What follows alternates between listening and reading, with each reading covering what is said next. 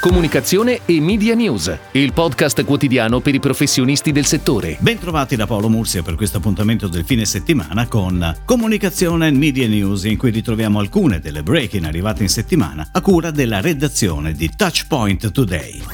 Tim ha deciso di utilizzare la tecnologia di My Intelligence per la gestione del budget dell'advertising digitale delle proprie divisioni Brand Strategy, Media and Multimedia Entertainment, Consumer, Business e altre società del gruppo. Il gruppo Mondadori ha siglato con Pantheon Media Group, società media con sede a New York, un accordo di licensing per il lancio di Grazia negli Stati Uniti. Con questa operazione Grazia, il primo fashion brand 100% italiano con oltre 20 edizioni internazionali, rafforza la sua presenza nel mondo ed entra in uno dei paesi più rilevanti per l'industria del lusso e della moda. Despar Italia, consorzio che riunisce sette aziende della distribuzione alimentare operanti con le insegne Despar, Eurospar e Interspar, per il sessantesimo anniversario di Despar va on air e presenta il nuovo slogan Il valore della scelta che accompagnerà tutte le future comunicazioni.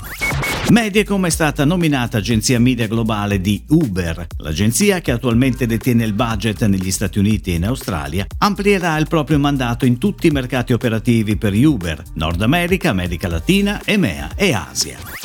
Casa Modena torna in tv e mette in tavola il gusto di Gran Tenerone con il nuovo spot on air su tutte le reti nazionali in formato 30, 20 e 15 secondi, film ideato dal gruppo Armando Testa.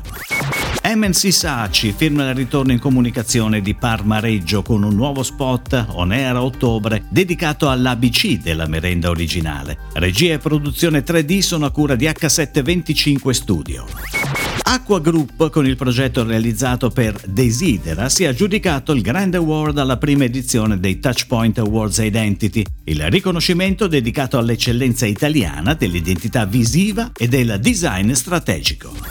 La Creative Media Agency Yaki è stata scelta per il secondo anno consecutivo da Electronic Arts per un progetto dedicato al lancio di EA Sports FIFA 21. Per l'occasione Yaki ha sviluppato uno storytelling offline e online che racconta le due anime di Milano, rossoneri e nerazzurri, e che ha visto il coinvolgimento del giovane street artist di fama mondiale Yorit. È tutto, grazie. Comunicazione e Media News torna lunedì. Comunicazione e Media News, il podcast quotidiano per i professionisti del settore.